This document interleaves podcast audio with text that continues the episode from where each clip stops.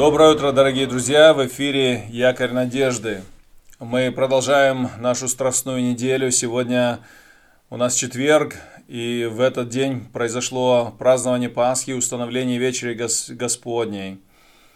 Также Иисус молился в Гефсиманском саду. Обо всем этом мы можем прочитать в Евангелиях. В частности, мы проходим или читаем Евангелие от Матфея. В Евангелии от Матфея, 26 глава, с 17 по 56 стихи, написано обо всем этом.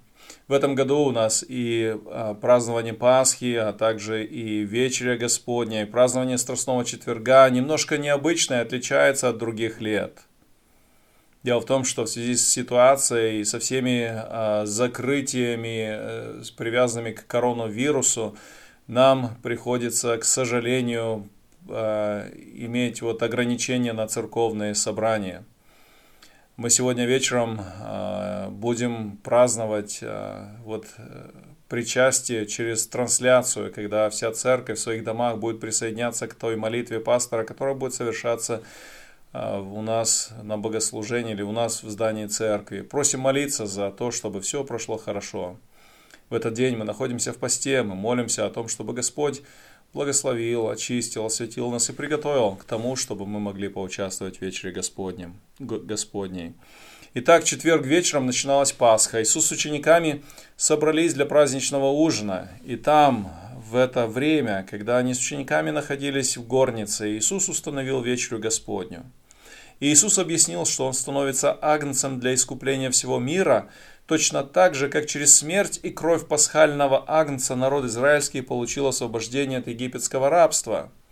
Иисус сказал, что с его смертью устанавливается новый завет между Богом и всеми верующими в Иисуса со всего мира. После вечери Иисус с учениками провел время в Гефсиманском саду, где Иисус молился. Ученики, к сожалению, в это время спали. Каково твое состояние сегодня? Молишься ли ты? Или, может быть, ты спишь духовно. Итак, Евангелие от Матфея, 26 глава 17 стиха. В первый же день опресночный приступили ученики к Иисусу и сказали ему, «Где велишь нам приготовить тебе Пасху?» Он сказал, «Пойдите в город к такому-то и скажите ему, учитель говорит, время мое близко, у тебя совершу Пасху с учениками моими». Ученики сделали, как повелел им Иисус, и приготовили Пасху. Когда же настал вечер, он возлег с двенадцатью учениками, и когда они ели, сказал, «Истинно говорю вам, что один из вас предаст меня». Они весьма опечалились и начали говорить ему, каждый из них, «Не я ли, Господи?» Он же сказал в ответ, «Опустивший со мной руку в блюдо, этот предаст меня». Впрочем, Сын Человеческий идет, как написано о нем, но горе тому человеку, которым Сын Человеческий предается, лучше было бы этому человеку не родиться. При всем и Иуда, предающий его, сказал, «Не я ли, Рави?» Иисус говорит ему, «Ты сказал». И когда они ели, Иисус взял хлеб и, благословив, преломил и, раздавая ученикам, сказал, «Примите, ядите, сие есть тело мое». И, взяв чашу и благодарив, подал им и сказал, «Пейте из нее все». Ибо сие есть кровь моя Нового Завета, за многих изливаемая во оставление грехов. Сказываю же вам, что отныне не буду пить от плода сего виноградного до того дня, когда буду пить с вами новое вино в царстве Отца моего. И воспев, пошли на гору Илионскую. Тогда говорит им Иисус, все вы соблазнитесь о мне в эту ночь, ибо написано, поражу пастыря, и рассеются овцы стада. По воскресенье же моем предварю вас в Галилее. Петр сказал ему в ответ, «Если и все соблазнятся о тебе, я никогда не соблазнюсь». Иисус сказал ему, «Истинно говорю тебе, что в эту ночь, прежде нежели пропоет петух, трижды отречешься от меня». Говорит ему Петр, «Хотя бы надлежало мне и умереть с тобой, не отрекусь от тебя». Подобное говорили и все ученики. Потом приходит с ними Иисус на место, называемое Гефсимания, и говорит ученикам, «Посидите тут, пока я пойду помолюсь там». И, взяв с собой Петра и обоих сыновей Зеведеевых, начал скорбеть и тосковать. Тогда говорит им Иисус, «Душа моя скорбит смертельно, побудьте здесь и бодрствуйте со мною». И, отойдя немного, пал на лицо свое, молился и говорил, «Отче мой, если возможно, доминует меня чаша сия, впрочем, не как я хочу, но как ты».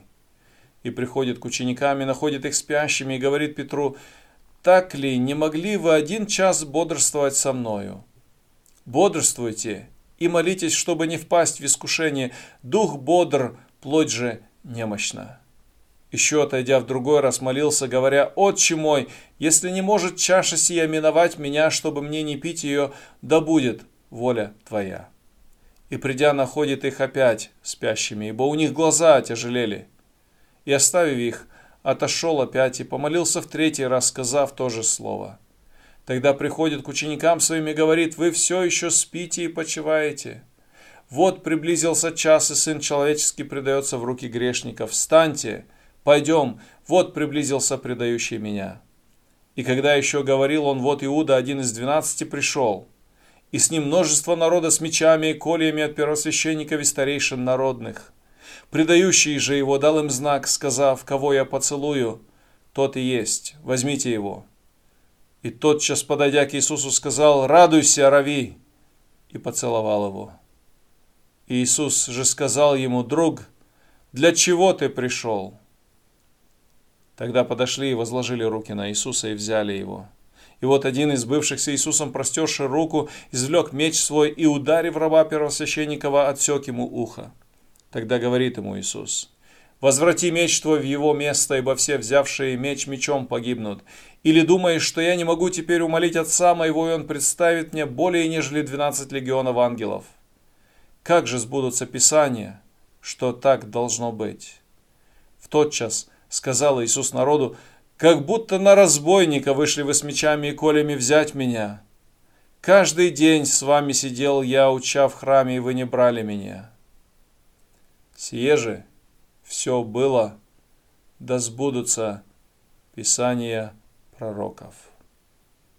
Давай сегодня помолимся о том, чтобы мы всегда ценили подвигом Иисуса – чтобы мы могли по-настоящему оценить страдания Иисуса, чтобы не спали тогда, когда нужно включаться в молитву за кого-то.